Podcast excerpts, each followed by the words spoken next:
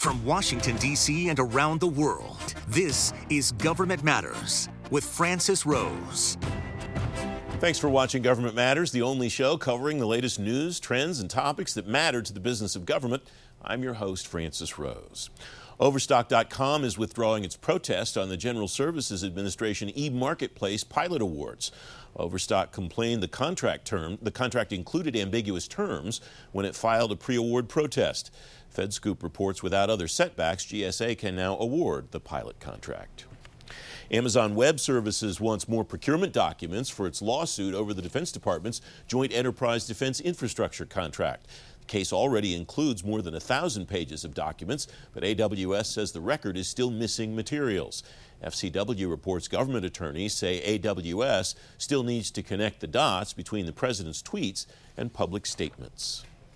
U.S. Transportation Command says the new Cybersecurity Maturity Model certification will improve supply chain security. Transcom Commander General Stephen Lyons tells the Senate Armed Services Committee commercial suppliers are, quote, defenseless against persistent threats. FCW reports Lyons believes cyber hygiene has, quote, improved significantly.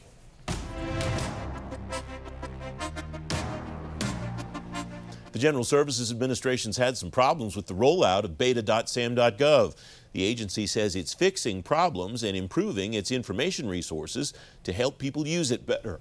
Roger Waldron is president of the Coalition for Government Procurement. Roger, it's great to see you, my friend. Thanks for coming in. Francis, thank you. What's your sense of the biggest issues that your members and other contractors have had with the rollout of beta.sam.gov?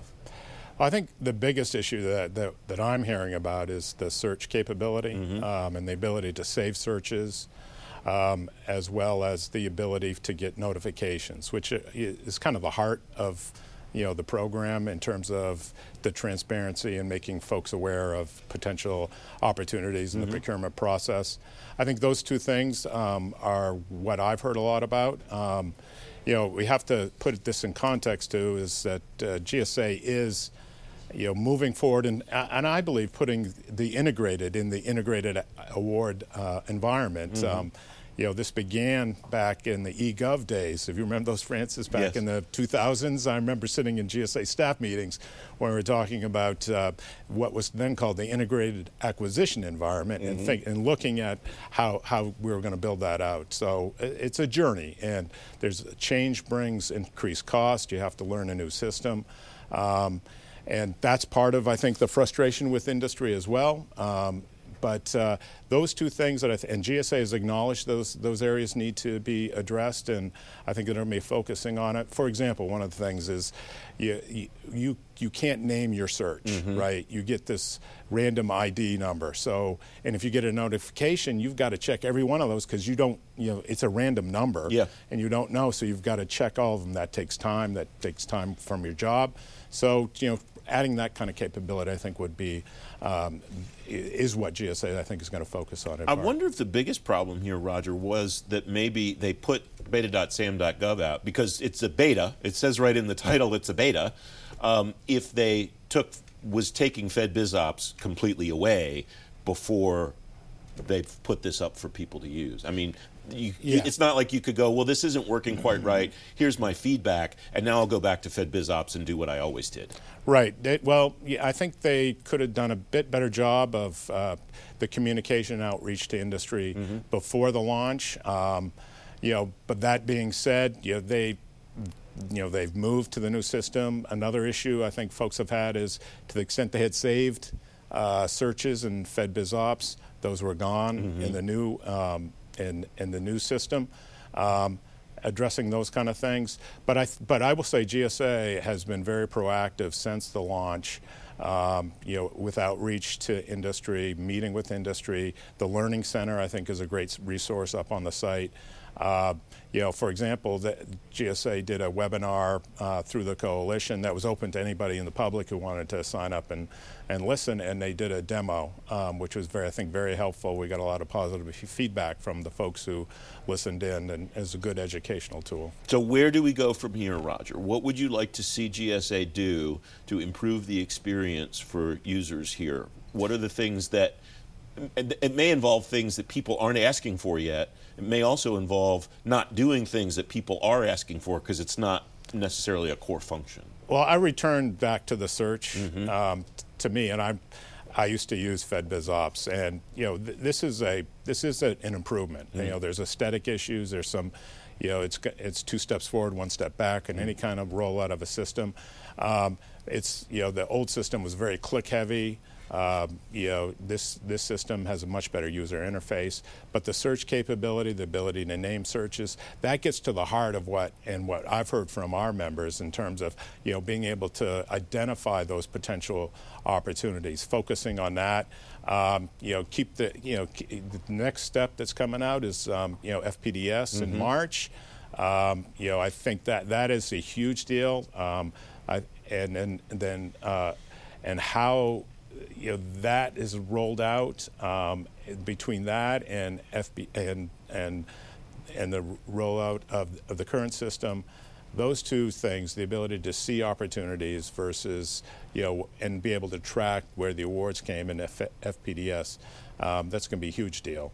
And just an aside, another area where I think that GSA is focusing on, and it's sort of underreported, is schedules consolidation. In that area, as they move to a single contract, and they go from 900 line items to 300 line items, all the systems have to be adjusted as well. So companies are very interested in how GSA Advantage is going to be updated, how eBuy is going to be updated, how GSA e library is going to work. And that's important for the customer agencies as well as the contractors. That's just under the radar. That's going to be a big issue to focus on through the rest of this year as well. We have about a minute left, Roger. Back to beta.sam.gov. Sure. Help me get at the crux of the issue. Has this been a major inconvenience, a big headache, or has this really cost people money over the last couple of weeks because they weren't able to see things that maybe they had a shot to get? Or somewhere in between? I think it's somewhere in between. It's hard. I mean, you know, I've heard frustration. I've heard folks being late to the game and not being able to see things. How widespread that was or is, without doing like a deep dive and doing a survey of some sort amongst you know the companies out there, you don't get a sense of it. I know there's frustration with the initial rollout. I know there's been, you know, some positive feedback from our members in terms of GSA's outreach and attempts to try to address some of the concerns that industry has had. Roger Waldron, thanks as always. Great to see you. Thank you, Francis. Up next, implementing new technology at GSA. Straight ahead on Government Matters, a status report on the Centers of Excellence. You're watching WJLA 24/7 News.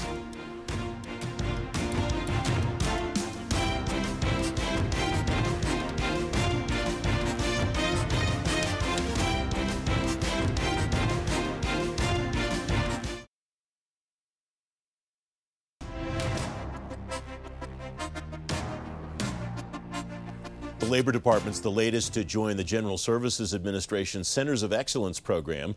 The Technology Transformation Service will work with Labor to incorporate robotic process automation into the agency's acquisition shop. Steve Babitch is head of the Artificial Intelligence Portfolio at TTS and the General Services Administration. Steve, welcome. It's good to have you on the program.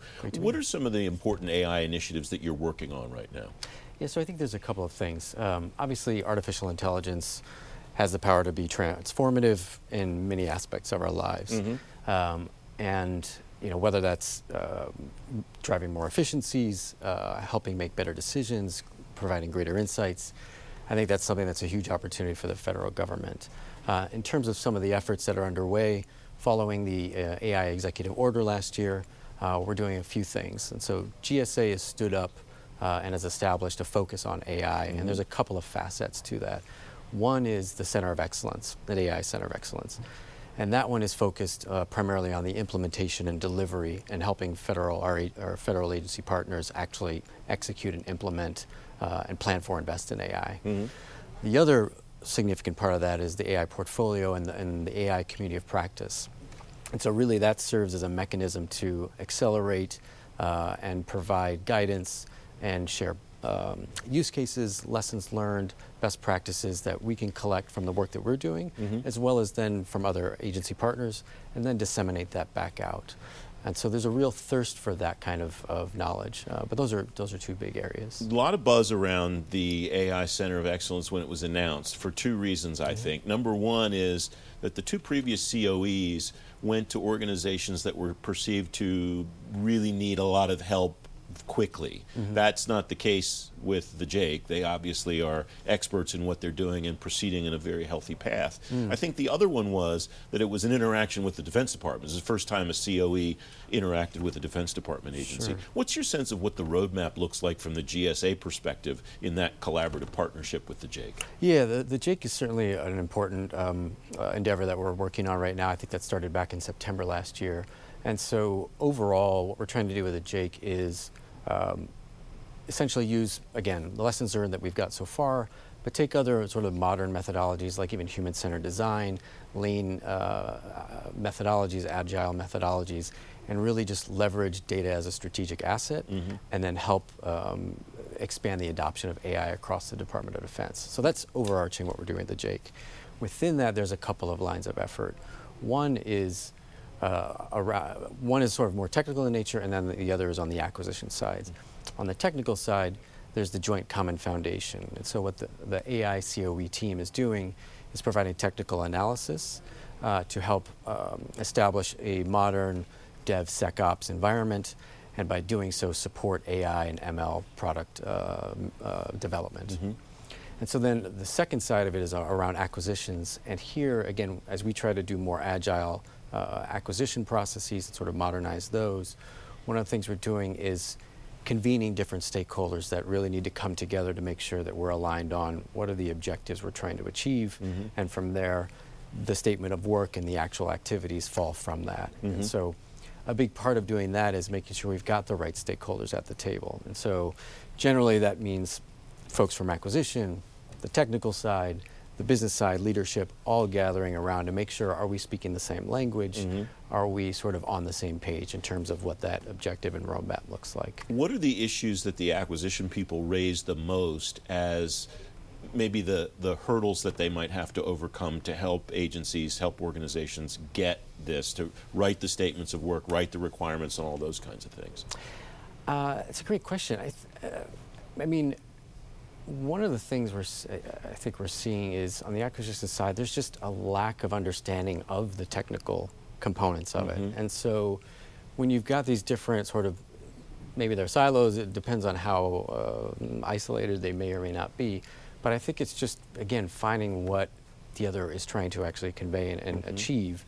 And I think the acquisition folks can really benefit from seeing how those the technical side sees it from their vantage point. You mentioned the community of practice. What's your vision for what a successful community of practice in AI looks like at some point in the future, a year or 2 years out? Sure. I think right now we're still in the relatively early days, but in the long term, I think one of the things they're, I think, thirsting for is a sense for what is all the activity that's happening in federal government, what are all the use cases that one agency might be working on that may be applicable to another agency. And so over time, I think if we provide a pretty sound sense of what that landscape looks like, and that builds a lot of connections in saying, oh, you're doing that in agency X, that is absolutely applicable in my agency as well. I think that's a huge win and benefit for us. And so we're starting to sort of build towards that right now. We have about 30 seconds left. Who are the right people within an agency to participate in that? Some agencies have AI point people. Yep. Not every agency does. So who should be participating in that in the meantime to understand what you're talking about there? I think we're trying to be as inclusive as possible. And so you've got maybe a few different tiers. The leadership level, so CIO, CDO, CTO, we absolutely welcome them to be part of it. They're helping to drive how to think about and invest in AI. You've also got that practitioner and program management level. They're the ones sort of overseeing the different projects. We need them in the mix as well. And then you've got sort of the day-to-day work, the working level, like actually getting it done. So on the technical side and beyond. So I think we need all of them coming to the table, and I think that's just, we're trying to sort of reach all of them right now as much as we can. Steve, it's great to have you here. Thanks for coming on. My pleasure.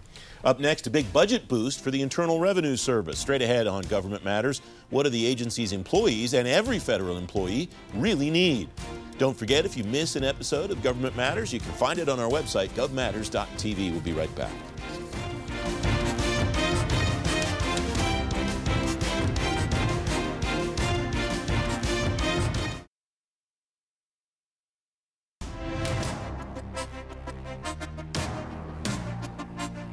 Welcome back. The Internal Revenue Service wants a 4.6% budget increase from Congress in fiscal 2021. But the White House's budget doesn't includes a pay raise of 1% after last year's much bigger increase. Tony Reardon is the president of the National Treasury Employees Union. Tony, welcome back. You have a different idea than the White House does, it sounds like, for a pay raise for federal employees for this year. Not surprisingly, you're right, Francis, we do.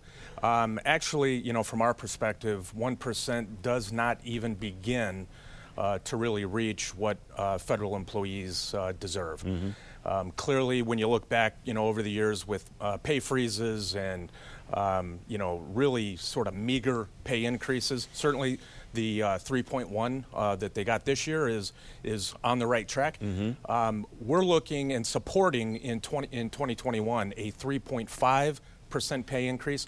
You know, one of the things, Francis, I sit on the Federal Salary Council, and when you look at the difference between those in the private sector, what they're earning for similar jobs against that of federal employees, it is a 26.71% difference, and federal employees are on the short end of that. Mm-hmm. That, in my view, is unacceptable for our country. Sometime I need to have you come in and spend the entire time focused on the public sector, private sector disparity, because everybody seems to look at it a different way, and there are a lot of different it's been sliced a lot of different directions, so we should have that conversation. I would love to participate in that conversation. What do you see when you look overall at the IRS budget? I mentioned the increase that the White House is asking for.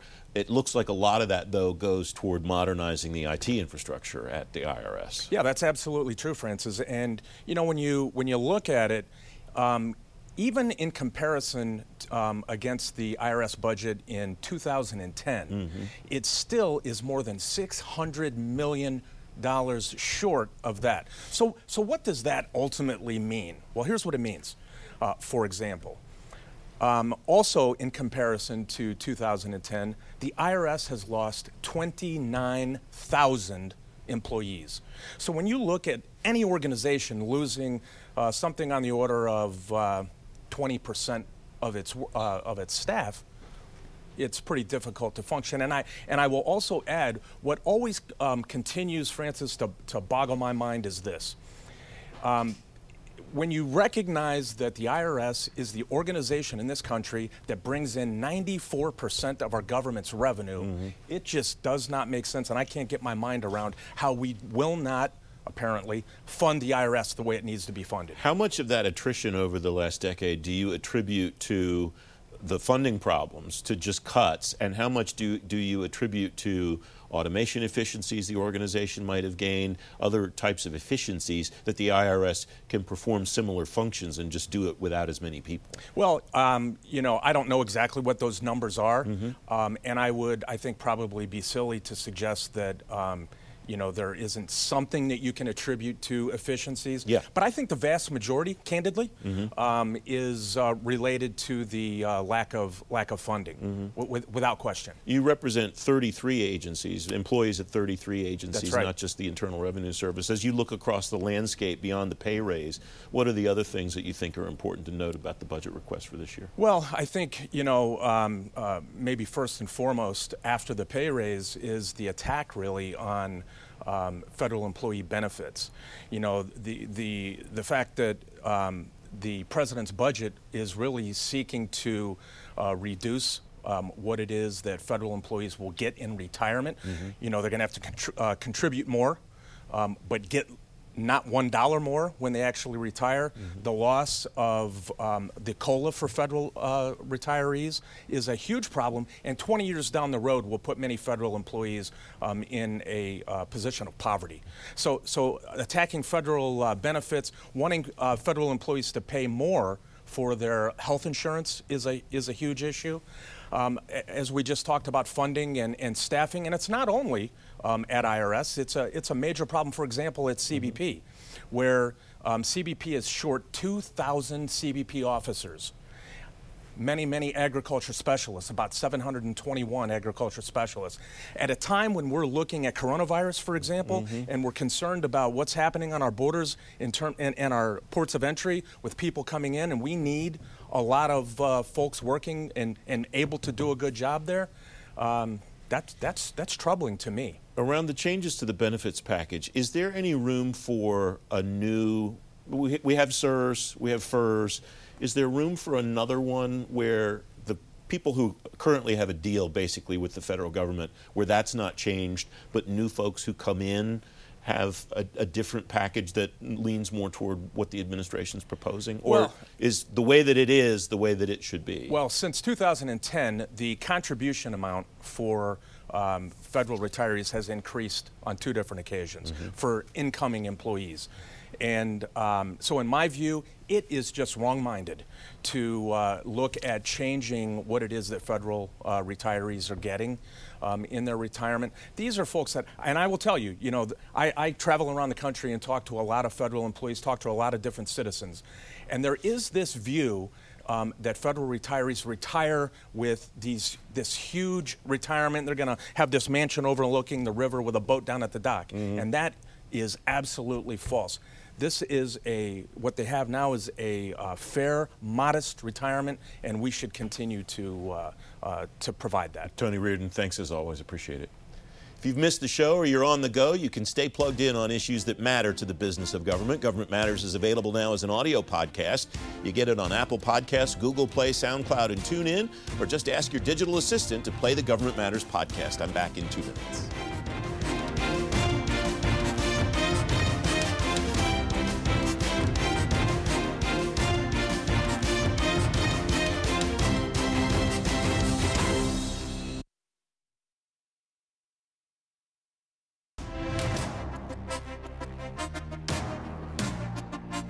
The West Conference celebrates 30 years of bringing military and industry leadership together this year. It features uniformed and civilian leadership and 3 engagement theaters that cover a lot of different topics. It's happening next week at the San Diego Convention Center, March 2nd and 3rd. You can find out more and register at govmatters.tv/events. That's the latest from Washington. Join me weeknights at 8 and 11 on WJLA 24/7 News and Sunday mornings at 10:30 on ABC7 to stay plugged in on issues that matter to the business of government. Thanks for watching. I'm Francis Rose.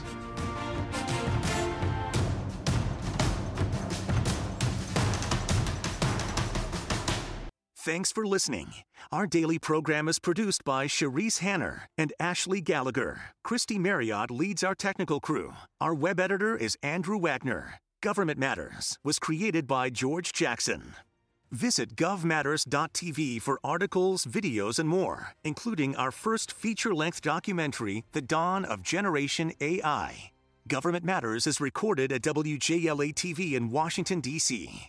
Copyright Sinclair Broadcast Group.